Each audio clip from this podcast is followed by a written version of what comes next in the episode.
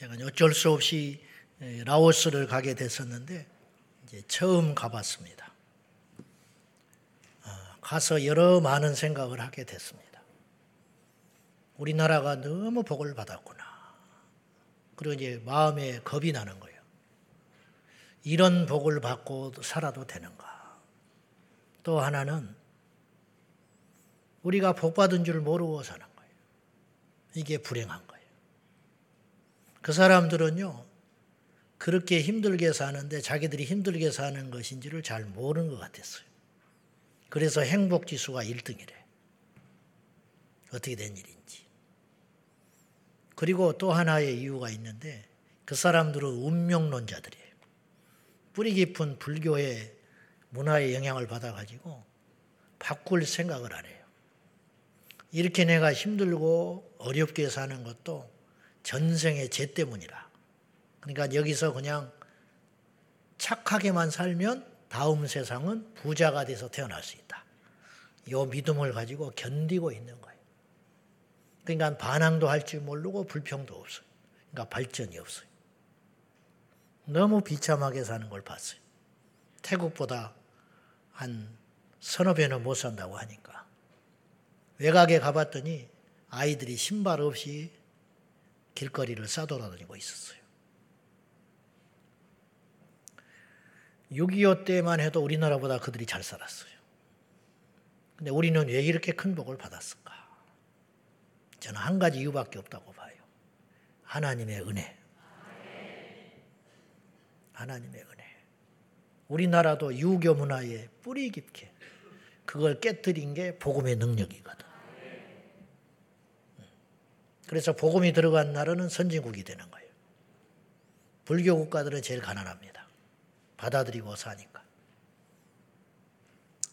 우리를 이제 며칠 동안 같이 있던 가이드가 한 번은 이런 이야기를 하더라고. 라오스 외곽에 가면 이제 그쪽 산지족들이 살아요. 그 중에서도 힘든 사람들.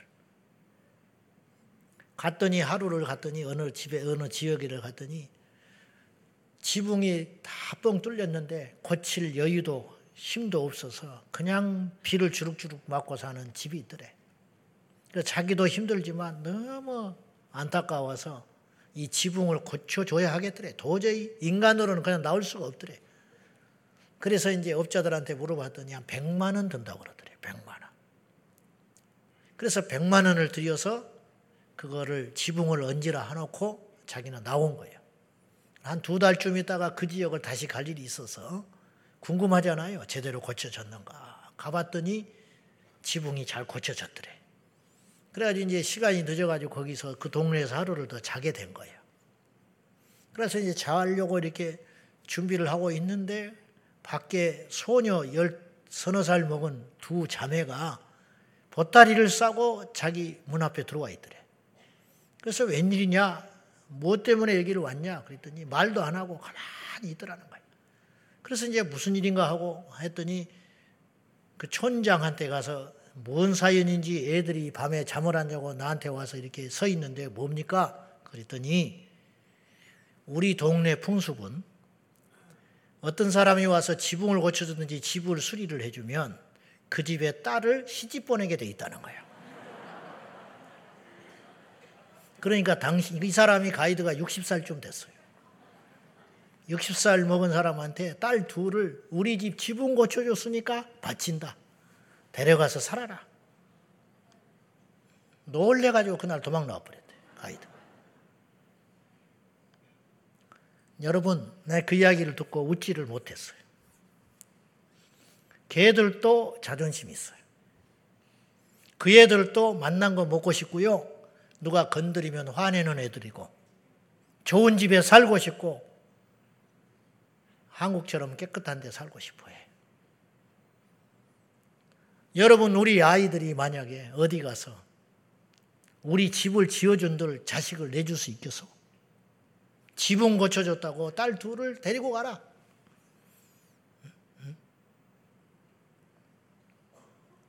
우리 아이들이 학교에 가서 조금만 불이익을 당한 것 같으면 학교 뒤집어 놔버리잖아. 학교 뒤집어 놔버려. 들면 깨질까? 불면 날아갈까? 그렇게 내 자식만 이해하고 소중하게 살잖아. 그러면 우리 애는 그 애들보다 뭐가 그렇게 태어날 때부터 잘난 것이 있냐? 눈이 네개길 하냐? 귀가 네개길 하냐? IQ가 뭐 200이길 하냐? 똑같아요. 걔들이나 우리 애들이나 똑같아요. 근데 어째서 그런 취급을 받고 지구 한편에 살고 있는가? 여러분, 사람이 똑같지만 똑같지가 않아. 어떤 존재, 어떤 물건, 어떤 사람은 어떤 사람에 따라서 완전히 다른 대우를 받을 수 있는 거예요. 제가 상가 교회에 있을 때 건너편에는 독서실이 있었어요. 들어오지 마라 그랬는데 들어갔어. 우리 교회가 시끄럽다. 뭐 시끄러면 얼마나 시끄럽겠냐고. 그랬더니 하루 지내고 나니까 입이 이만큼 나와가지고 내한테 인사를 안 하더라고. 또 옆에 서예학원이 들어왔어. 그래가지고 2년을 이제 버티다가 잘 지냈어요, 저하고. 버티다가 이제 새가 차니까 이사를 갔어. 또 뭐가 들어올까봐 할 수 없이 그걸 빌렸어요. 가지고 성전을 본의 아니게 터서 늘리게 된 거예요. 그러니까 이제 새벽 기도 해야지요. 예배 드려야 되잖아요. 한 주만에 끝날 공사가 아니잖아. 그래서 이제 비닐로 야무지게 먼지 안 들어오게 쳐놓고 공사 안 할 때 열어놓고 예배 드리고 그렇게 했는데 목수가 와서 일을 하는데 그러니까 이제 이렇게 터놓으면 십자가 있고 강대상 있고 장의자 있고 예배 당인 거예요. 이 목수가 일을 하다가 하루는 예배당에 앉아가지고 담배를 피우고 있는 거예요. 천불이 안 납니까? 그래서 내가 참다 참다 좀 너무한 거 아니냐. 여기가 어딜 봐도 예배당 아니냐. 당신이 아무리 상식이 없다고 하지만은. 그랬더니 우리 딸도 교회에 다닌다는 거야. 그러면 더 잘해야지, 내가. 그랬더니 막 안 좋아해요. 담배 피우는 거 간섭한다고. 그래서 내가 더 말하면 옛날 성길이 나올 것 같아서 꼭 참고 돌아서서 나왔어요. 그리고 이제 공사를 어쨌지 마쳤는데 나에게 그 교회는 생명과 같은 성전이야. 그러나 그 사람에게 있어서는 도움 몇 푼 받을 수 있는 공사 현장인 거예요. 아, 이렇게 차이가 나는구나. 그리고면서 내가 예수 안 믿을 때를 생각해 봤어요. 예수 안 믿을 때 눈에 비친 목사와 교회는 어떤 모습이었을까? 나는 목사나 무당이나 똑같이 생각했어요. 교회나 성당이나 점집이나 똑같이 취급했어요. 몰라서 그럴 수밖에 없겠구나. 한편으로 이해가 됐어요. 여러분에게 교회는 어떤 곳입니까? 예수님이 생각하는 교회는 어떤 교회일까요? 과연? 자, 지난 시간에 이어서 우리가 이제 교회에 대한 말씀을 나눕니다. 오늘 저희가 읽은 본문은 어떤 배경을 갖고 있냐면 사도 바울이 예루살렘을 거쳐서 최종적으로 로마와 그리고 그 당시 서구 사람들이 생각하는 땅끝 스페인까지 가려고 마음을 먹고 있었어요. 그런데 바울이 예루살렘으로 가는 여정 가운데 있다가 밀레도에 도착하여 직감을 해요. 내가 이제 다시 여기 올 수 없겠구나. 왜냐? 성령께서 가르쳐 줬어요. 워낙 바울이 계시가 충만한 분이라 각 성에서 너에게 결박이 기다리고 있다. 너 죽을 수 있다 이 말이에요. 그런데도 갈래. 바울은 그걸 경고로 듣지 않고 하나님 마음으로 받아들였어요. 그럼에도 불구하고 가기를 원하신다는 걸 알고 있었어요. 그래서 그는 가기로 마음을 먹어요. 그리고 얼마 전에 3년을 씨 뿌려 세워놓은 자기 생명과 같은 에베소 교회 장로들을 불렀어요. 밀레도로. 그리고 마지막 권면하는 장면이 오늘 본문의 내용이에요.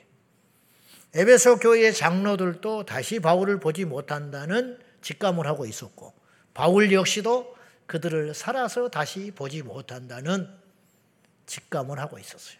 그래서 마지막 유언과 같은 이야기를 하는 중에 사도 바울이 오늘 교회에 대한 언급을 해요.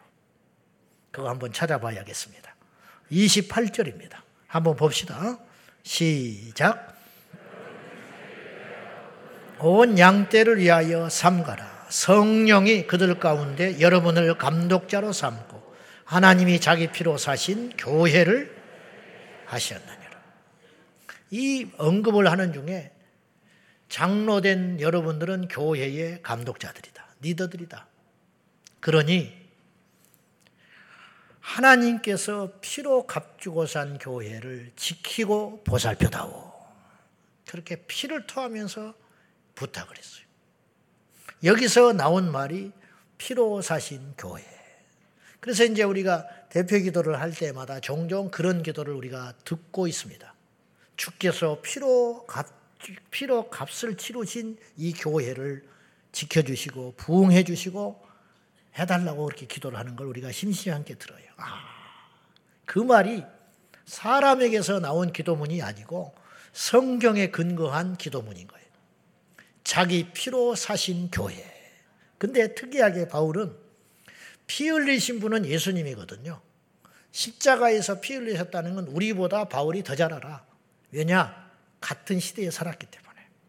근데 바울은 바보가 아닐진데 예수님이 흘리신 피의 사건을 하나님께서 피로 대가를 치렀다고 오늘 본문에 이야기를 했어요. 삼위일체 흔히 교리라고 하는 거, 성부, 성자, 성령은 하나라고 하는 것은 신학적 교리가 아니에요. 성경에 나온 근거예요. 바울은 이걸 확실히 알고 있었어요. 사실을요, 우리는 예수님을 직접 대면하거나 그 당시에 안 살았기 때문에 역설적으로 예수님을 좀 더 신비롭게 생각하는 경향이 있어요. 그러나 바울은 예수님에 대해서 봤을 거라고 나는 생각해. 멀찍이 봤을 것 같고 소문도 들었고 인간 예수에 대해서 너무 잘 알아버리는 거예요. 바울은. 그래서 예수님을 하나님으로 인정한다는 건 결코 쉬운 일이 아니에요. 소수의 특별한 사람만 은혜 입은 사람만 예수님을 주로 시인했어요. 베드로 같은 사람. 근데 바울이 십자가에 달린 예수님을 하나님으로 오늘 표현하고 있어요. 하나님이 피로 사신 교회다. 이렇게 표현을 한 거예요. 이것은 예수님께서 완전한 인간인가 동시에 완전한 하나님이셨다는 확실한 증거가 되는 거예요. 예수님은 얼마나 완전한 인간이셨는지 인간들이 죽이기에 서슴없이 나선 정도로 하나님이라고 이만큼이라도 느껴졌다면 감히 죽일 수 있었겠어요? 그럴 엄두도 못 내지. 완전한 인간, 완전한 죄인으로 여겼기 때문에 예수님을 죽이는데 주저하지 않고 그들을 그들은 나서서 예수를 죽일 수밖에 없었어요. 이것이 하나님의 사랑이고 하나님의 능력이라는 거예요. 제가 성탄 예배 때도 잠깐 언급을 했는데 인간이 신의 흉내를 내는 건 어쩌면 쉬운 일이라 그랬어요. 그래서 교주가 신의 행세 하잖아요. 이재록 같은 사람도 신이라 하고 이만희도 신의 행세를 한단 말이죠. 보혜사 성령이라고 자기는 그런 말 하지 않았다고 그러는데 그들은 이미 그렇게 알고 있어요. 이런 일이 종종 있지만 진짜 능력은 하나님의 능력이라는 것은 권세뿐만 아니라 완전히 인간이 되신 데 능력이 또 있는 거예요. 이건 못하는 거예요. 하나님만이 할 수 있는 거예요. 그리고 왜 그렇게 하셨냐? 우리의 죄 때문에. 그리고 그분이 그렇게 하심으로 오늘 본문의 근거에서 볼 때 우리가 새로운 걸 하나 발견할 수 있는데 예수님이 십자가에 죽으심으로 인류에게 구원의 길이 열렸다라는 건 교회 학교 아이들도 다 아는 사실이. 믿고 안 믿고는 둘째치고 다 알고 있어요. 그것에 너무 가려서 다른 것을 우리가 생각하지를 못했는데 오늘 본문에 근거해 보면 또 하나를 발견할 수 있는 거예요. 그건 뭐냐? 예수님께서 십자가에 달려 죽으심으로 인류에게 구원의 길이 열린과 동시에 교회를 사셨다. 오늘 표현하기를 교회를 샀다고 그랬거든요. 여러분 샀다라는 건 대가를 지불했다는 거예요. 근데 그 대가가 굉장한 대가였어요. 어떤 대가냐? 생명의 대가를 치렀다는 거예요. 예수님이 피 흘리셨다는 건 생명을 줬다는 뜻이거든요.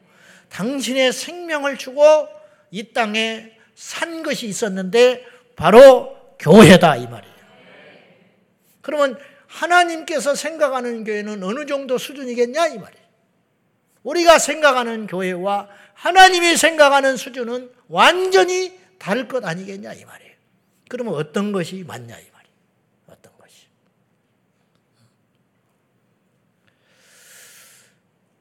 제가 아까도 말했다시피 어떤 대상이나 물건은 어떤 이에게는 굉장히 엄청난 의미와 가치가 있다고 그랬어요.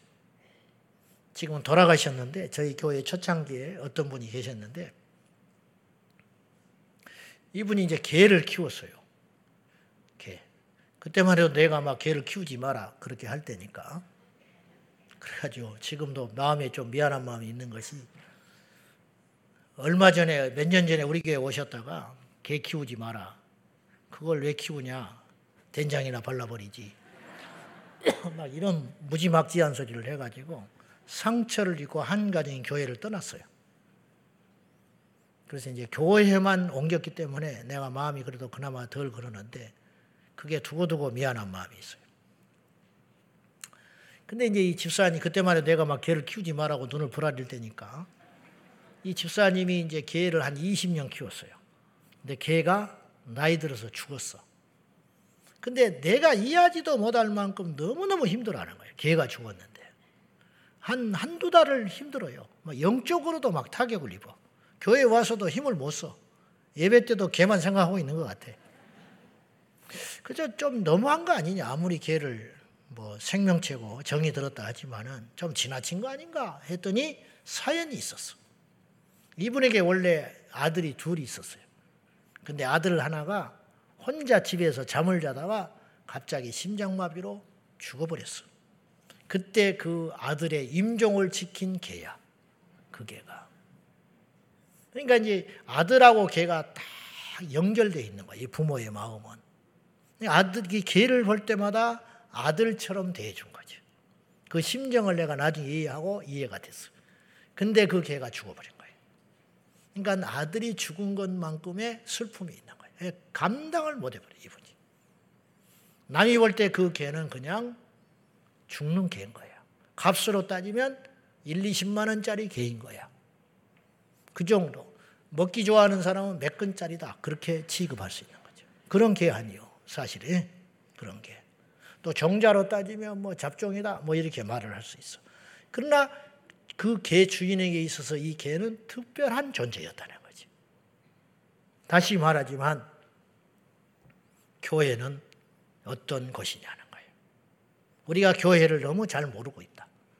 교회를 다니면서도 교회를 몰라. 그러니까 교회를 다니면서도 은혜를 못 입는 거예요. 교회를 다니면서도 교회를 싫어해. 교회를 비방하고 욕을 해. 제가 오래전에 한 유튜버에 이런 사람이 있었어요. 이 사람이 신학을 하고 전도사였어요. 근데 지금 자기는 교회를 안 다닌대. 그걸 자랑스럽, 자랑스럽게 유튜버가 돼가지고 방송을 하고 있더라고. 교회를 안, 제가 자기가 교회를 떠날 수밖에 없는 이유에 대해서 구구절절 쫙 설명을 하면서 논리정연하게 목사한테 상처 입었다. 성도들한테 이랬다. 교회는 이런 것이 아니었는데 지금 이러더라. 여러 가지 논리를 갖다 대면서 마치 그 말 속에는 이런 그릇된 확신이 있었어요. 나는 이제야 제대로 예수 믿게 됐다. 나는 이제서야 교회를 떠남으로 인하여 진짜 예수를 발견하게 되었다. 나는 자유하다. 이런 말들을 막 쏟아내고 있는 걸 보고 신학도였는데 그 말을 듣고 내 가슴에 너무 아팠어요. 저 불쌍한 영혼은 어디로 가는가? 똑똑한가? 아니면 하나님께서 그를 버린 것인가? 이걸 생각해 봐야 된다는 거죠. 우리 중에 교회를 여러분이 어떻게 알고 교회를 다니는지는 모르지만은 우리가 교회에 대해서 너무 큰 오해를 하고 있다. 교회는 오늘 두 번째 그리스도께서 당신의 피로 산 교회다 이 말이죠. 교회의 가치는 그것에 있는 거예요. 자, 성경은 교회의 가치에 대해서 어떤 표현을 썼냐면 에베소서 5장 25절 말씀 또 봅시다. 시작. 그 교회를 위하여 자신을 주심같이 하라. 이 말씀은 남편들에게 아내를 이렇게 사랑해라. 어느 정도로 사랑해야 되느냐? 아내를 사랑하기를 그리스도께서 교회를 사랑하신 것처럼 사랑해라. 아, 내가 아내를 사랑하고 싶은데 어느 정도로 사랑해야 할지 잘 감이 안 잡혀. 그럴 때 감을 잡으라고 느낌을 얻으라고 그리스도께서 교회를 사랑하실 정도까지 사랑할 수 있어야 된다. 아, 그 정도로 사랑하라고요? 아, 감 잡혔어요. 알겠어요? 이거거든요. 자, 오늘 날씨가 만약에 춥다. 얼마나 추운지 손발이 얼어붙어 버리려고 그래. 그렇게 나갔다 온 사람이 이렇게 이야기를 했어. 그러면 그 말은 아무리 추워도 그날의 날씨는 손발이 얼지는 않아. 그러나 그 정도로 춥구나 표현하기 위해서 그렇게 말한 거라는 거예요. 이 땅에 어떤 남편이 어떤 애처가라 할지라도 자기 아내를 사랑하되 아무리 자기의 간을 떼주고 신장을 떼주고 목숨을 바쳐서 자기 아내를 사랑한들 그리스도께서 교회를 사랑하신 것에는 미치지 못한다. 이 말 아닙니까? 역으로 말하면 그리스도께서 교회를 어느 정도로 가치 있게 생각하는가. 이걸 우리가 알아야 한다는 거예요. 저는 평소에 종종 이런 생각을 굉장히 많이 해요. 그게 뭐냐? 내가 목사가 안 되고 성도였다면 일반 평신도로 집사나 이런 정도 됐다면 제자강성교회를 다니면서 나는 어떤 마음으로 교회를 다니고 있을까? 나는 목회자를 어떻게 대하고 있을까? 나는 교회 안에서 어떤 봉사를 할 텐데 그 봉사를 하면서 어느 정도의 열심을 가지고 봉사를 하고 있을까? 또 내가 평신도로서의 믿음이라는 것이 지금 목사가 된 이 시점의 믿음과 어느 정도 믿음일까? 이런 생각을 자주 해요, 제가. 사실은. 제가 이제 하나님 앞에서 지금 설교를 하고 있다고 치지만은 단언컨대 저는 지금보다 더하면 더했지 덜하지 않는다. 교회를 사랑하는 마음이. 저는 16세 교회 나가서 예수에 미쳤고 예, 교회에 미친 사람이었어요. 주일날 예배를 마치고 시골 교회를 떠나서 객지로 학교를 가기 위해서 버스에 오를 때 교회에 들려서 난 울고 나왔어요. 교회에 있고 싶어서. 그러면 그 교회가 뭐 대단한 교회였냐? 그렇지도 않아. 아무도 믿지 않는 집에서 혼자 교회를 다녔으니 제가 뭐가 있었겠습니까? 그러나 나는 교회를 그렇게 미치도록 사랑했어요. 나는 신학을 해서 목사가 됐기 때문에 교회에 빠져든 사람이 아니야. 오늘 이 자리에 오신 여러분 중에는 여러분의 거의 평생을 교회에 쏟아붓고 이 자리에 와 계신 분이 계실 거예요. 제 나이만큼의 세월만큼 더 많은 시간들을 교회에 자기의 젊은 청춘을 다 쏟아붓고 에너지를 쏟아붓고 교회 헌금 안 했으면 집 한채좀 샀을 만한 사람도 이 자리에 있을지 몰라요. 교회 때문에 이사 못 가는 사람도 있어요. 교회. 또 반대로 교회 때문에 이사 온 사람도 있어. 교회를 그 교회를 내가 다니고 싶어서 직장에 지방에 가면 승진할 수 있고 앞길이 조금 보이는데 그걸 포기함으로 일찍 직장을 포기한 사람도 있을 수 있어요. 그렇게 교회에 우리 모든 걸 쏟아붓는 사람이 이 중에 많이 있어요. 특별한 사람이 아니고 너무너무 신기한 게 이 땅의 교인들은 그런 사람들이 굉장히 많아요. 도대체 누가 그렇게 하라고 그랬나? 왜 그런 사람들이 많을까? 이유는 한 가지. 예수님을 사랑하기 때문이에요. 그리스도를 사랑하는데 사랑할 방법이 딱히 없는 거예요. 여러분 그렇지 않아요? 여러분 예수님 사랑하는데 그러면 예수님을 사랑한다. 그럼 도대체 예수님을 사랑하는데 나는 뭐를 해야 될까? 할 게 없어. 어디 성지순례 가서 같이 울까? 아니면 예수님을 위해서 무슨 집을 세워줄까? 그게 아니라는. 정말로 예수 안에서 믿음이 겨자씨할 만한 믿음, 대단한 믿음도 필요 없어요. 겨자씨할 만한 믿음만 우리의 심장에 있다면 본능적으로 예수님을 사랑한다면 그의 몸된 교회를 사랑할 수밖에 없다. 누가 가르쳐서 그런 게 아니에요. 강요해서 그런 게 아니에요. 복을 받기 위해서 그런 것도 아니야. 뭐 직분을 받기 위해서 그런 것도 아니에요. 우리 안에 계신 성령께서 우리에게 그런 마음을 주시니까. 마음이 있으니까 손과 발이 움직이는 거 아니요. 누가 억지로 헌금합니까? 헌금 바구니 돌리지도 않는데. 누가 봉사합니까? 이른 아침부터. 그것도 뭐 좋은 소리 듣습니까? 누가 인정해 주기를 합니까? 하루 이틀입니까? 몇 년을, 수십 년을 그 교회 굳은 자리 다 일하고 봉사하면서 도대체 왜 그러냐? 그것이 믿음이야. 그래서 만고의 법칙이 있는데 제가 자주 이야기했지만 영적으로 문제가 딱 생기면 교회가 멀어진다.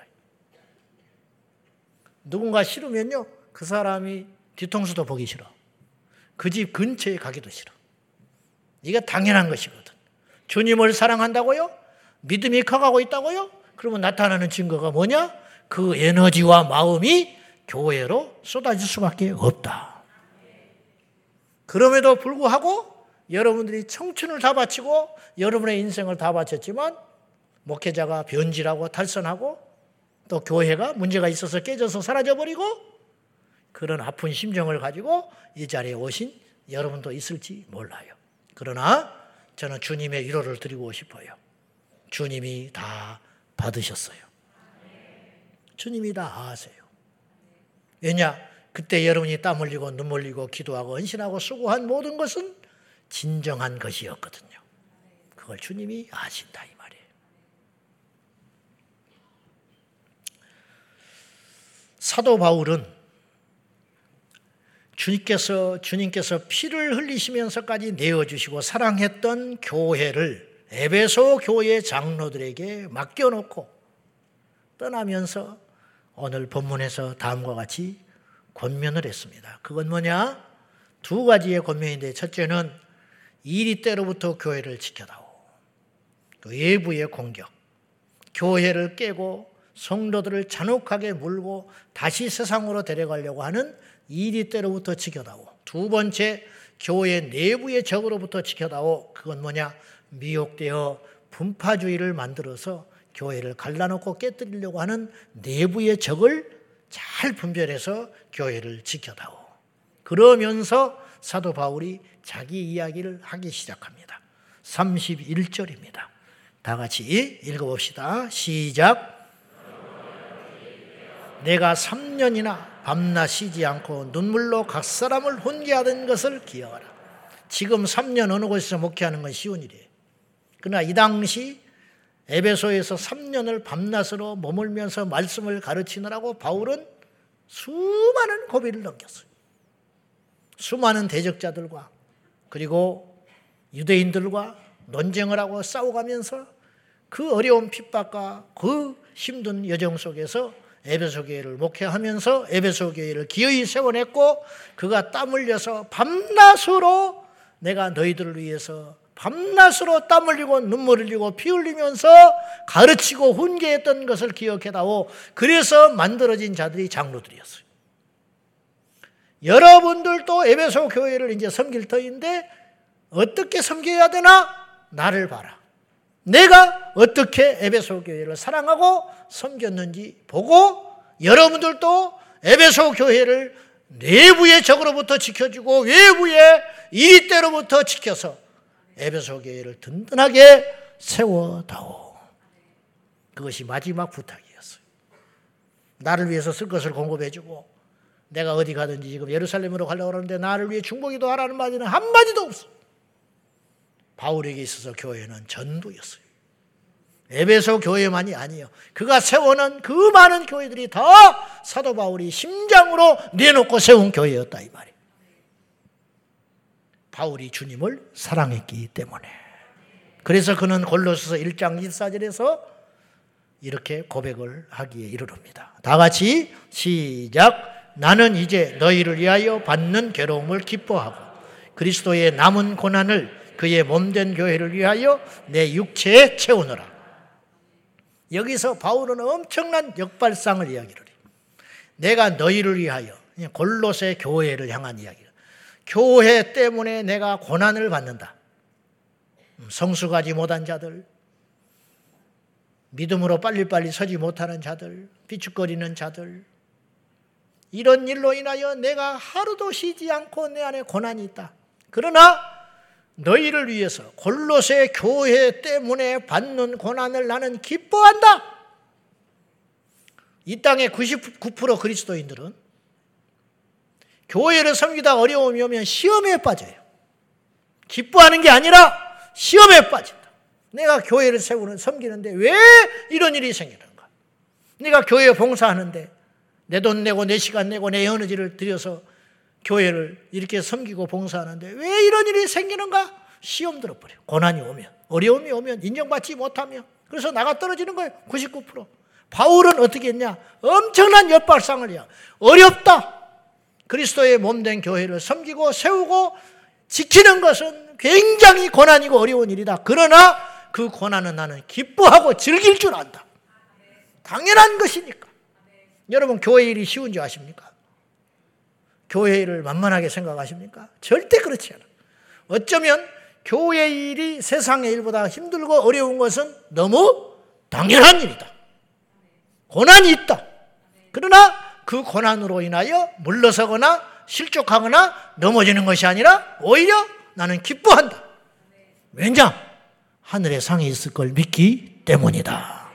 이것은 내 일이 아니라 주님의 일이기 때문에 그렇다. 그러면서 바울이 또 엄청난 말을 쏟아냈는데 그리스도의 남은 고난이 있을 거라는 거예요. 예수님이 몇 살 때 십자가에 죽으셨어요? 33살로 알고 있죠. 그러나 정확히는 모르는 거예요. 의사 누가는 예수님의 공생의 시작을 30세쯤이라고 언급을 했어요. 그거 하나 때문에 예수님이 30살쯤 시작했을 것이고 3년 동안 공생했다. 이거 뭐냐? 6월절 절기가 세 번 나와요. 그러니까 예수님이 3년을 공생했을 것이다. 이렇게 짐작하는 거예요. 그러니까 적어도 한 30대는 돌아가신 건 맞는 것 같아. 네, 몇 살인지는 정확히 몰라. 그러면 예수님이 50살 때 돌아가셨다. 60살 때 돌아가셨다면 오래 살수록 이 땅의 삶은 예수님에게 고난이야. 우리가 집만 나가서 고생, 고생인데. 하늘의 영광과 보좌를 버리고 이 땅에 오셨으니 태어나는 순간부터 십자가에 죽을 때까지 고난의 연속이었다. 그래서 바울은 무슨 표현을 쓰는 것이냐면 예수님이 이 땅에 오래 사실수록 고난이 깊어 커졌을 것이다. 근데 일찍 돌아가셨다. 십자가에 죽으심으로. 그러므로 이 땅에 치르셔야 할 고난이 남아 있을 것이다. 그 고난을 내가 대신 주노라. 그렇게 거예요. 주님을 사랑하는 것. 그리고 주님께서 이 땅에 남아서 더 받으셨을 고난이 남아 있다면 내가 그 고난을 받기를 원하는데 그 고난을 무엇을 위해서 받느냐? 예수님은 안 계시잖아. 그의 몸된 교회를 위하여 내 육체에 채우노라. 실제적 수고를 통해서 그리스도께서 이 땅에 남겨놓고 가신 그 영광스러운 고난을 내가 교회를 섬기느라고 기꺼이 지겠노라. 그렇게 이야기하고 있는 거예요. 바울은 예수님의 사랑과 교회의 사랑을 동일시하고 있다. 이런 뜻이에요. 제가 목사니까 이런 소리 하지요. 당신은 그렇게 생각하면 안 돼요. 내가 평신도라면 더 강하게 이야기할 수 있어요. 내 성격상 목사니까 말을 덜 못, 더 못하는 거예요. 교회를 사랑하는 소리를. 저희는 시골교회 제가 처음 나가서 옛날에는 시골에 종을 쳤어요. 종. 종치는 여자 집사님이 계셨어. 그럼 한 번도 안 빠져. 옛날에 새벽 기도는 쉬는 날이 없었어요. 지금처럼 뭐 철야하고 쉬고 그러질 않았어요. 근데 이제 새벽 4시 반에 초종을 칩니다. 초종. 옛날에 자명종이 없으니까 초장 쳐가지고 깨우는 거야. 그리고 30분 텀을 주고 5시가 되면 새벽 기도를 드려요. 그러니 방학 때 제가 나가봐요. 방학 때. 가보면 열대 명 어른 와서 이제 앉아있어. 5시가 됐는데 30도 안 되는 이제 신학생 전도사님이 시골에 와서 목회를 하고 있었어요. 어, 방학 때는 기숙사에 있고 그 사모님이 하고 그 다음에 방학 중이니까 그분이 와 있는데 이 왼수가 나와야 말이지 다섯 시가 다 되는데 그러면 앉아가지고 주여 그러고 있어 주여 지금처럼 음악이 나오는 것도 아니고 주여 빨리 나와라. 저는 이제 주여. 그리고 눈을 희끗희끗 쳐다봐요. 시간이 넘었는데 안 나타난다 이거요. 누가 좀 가보지? 빨리 좀 가보지? 깨우지? 이제 이러는 거예요.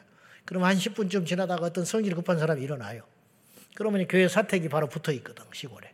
그러면 이제 전도사님, 전도사님, 그러면 눈썹 날리고 튀어나와요. 막 머리에 막 새집을 쳐가지고 이래가지고 인상을 팍 쓰고 세수도 안 하고 와가지고 옷 걸치고 나와가지고 설교 짧게 하고 휙 들어가 버려 피곤하니까. 그런 분도 주의 종이라고 시골에서 제일 먼저 수확하면 호박 갖다 주고 배추 갖다 주고 무 갖다 주고 나한테 갖다 오라면 뭐 갖다 주란 말 아니에요. 감당도 못해요. 그런데 제가 거기서 갈 때마다 그 종치는 종직이 집사님 권사도 못 되고 죽었어요. 권사도 없었어 우리 시골에. 근데 이분이 새벽기도 마치면 하루도 쉬지 않고 강대상 옛날에 이만큼 높아 시골에 조그만 교회 강대상이 얼마나 높으니 앞에 앉은 사람 목이 부러질라 그래. 쳐다보고 있으면 권위적이지요. 시커멓고 뒤에 휘장쳐 있고. 강대상에 올라가서 새벽마다 무릎 꿇고 걸레질 하는 거야. 그럼 이 강례상 올라 올라 그러면 한 10분쯤 서서 기도하는 것 같아 내 생각에. 강례상 올라가려고. 그러고 올라와서 벌벌벌 떨면서 걸레 추우나 더우나 그거 닦아가지고 강례상까지 날마다 닦는 거야. 내가 그걸 보면서 참 답답하다. 뭐하러 이렇게 날마다 닦아 토요일이나 닦지 주일 되기 전에 먼지 아닌 것도 없는데 어? 아주 닦다가 닳게 생겼다. 내가 이제 그렇게 마음먹은 거예요. 근데 그분에게 뭐가 있어? 자식들이 잘 됐는데 객지에 나간 아들이 집을 샀어요. 집도 사고 차도 샀어. 서원이 어머니 우리 내가 자기 아들이 이제 자랑하고 싶을 거 아니에요 어머니한테 어? 마련한 집에 와서 하루 자고 가라고 안 가요. 왜? 새벽에 종쳐야 되니까 절대 안 가. 그리고 끝까지 못 가고 돌아가셨어 그분은 아들 집 못 가보고 아들 집보다 더 좋은 천국 간다고 그분은 끝까지 병 들어 누울 때까지 종만 치다가 아들네 집 한 번 못 가고 돌아가시고 말았어. 나 같으면 가버려. 그까지 거. 목사라도 가. 내 아들이 집을 샀으면. 그러나 우리 믿음의 선배들은 우리만큼 똑똑하지를 못해서 그렇게 우직스럽게 예수를 믿고 교회를 사랑했는가 봐요.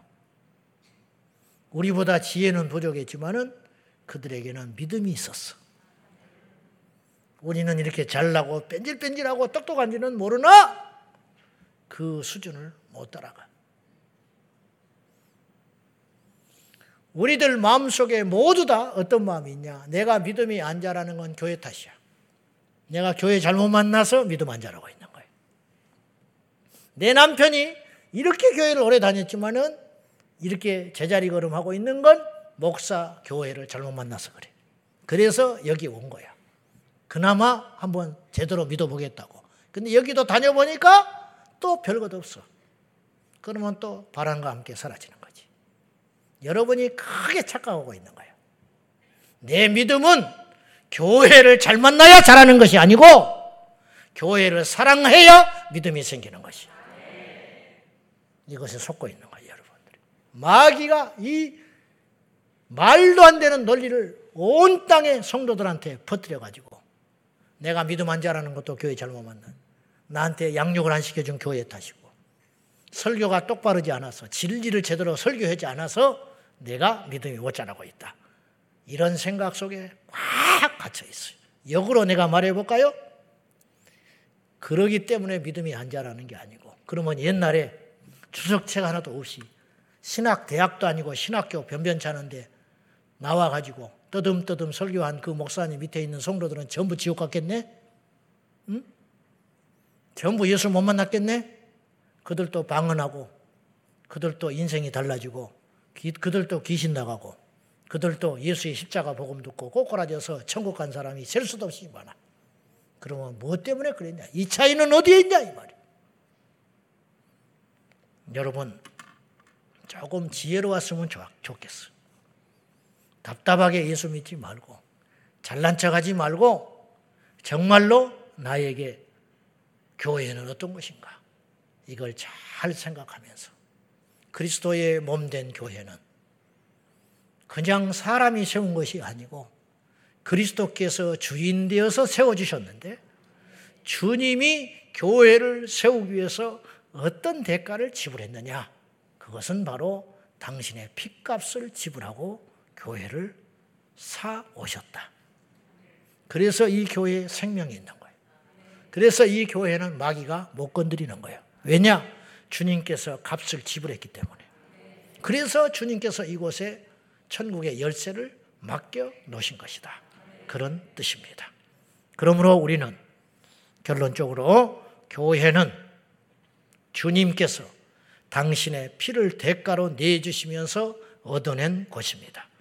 이 땅에 교회 하나를 세우기 위하여 엄청난 대가를 치르셨다는 거예요. 여러분들이 집에 동네에 사시는 곳에 이렇게 이렇게 지나다 보면은 십자가 등 절반은 안, 안 꺼져서 안 나와버리고 교회 간판도 삐뚤어져 있고 지하 쇠방살이 곰팡이 핀 그 교회 새벽기도 가면 새벽기도도 못 드릴 만큼 문 닫아져 가지고 주일하는 예배를 드리는지 안 드리는지 그러나 그 속에도 교회가 있고 그걸 보게 될 거예요.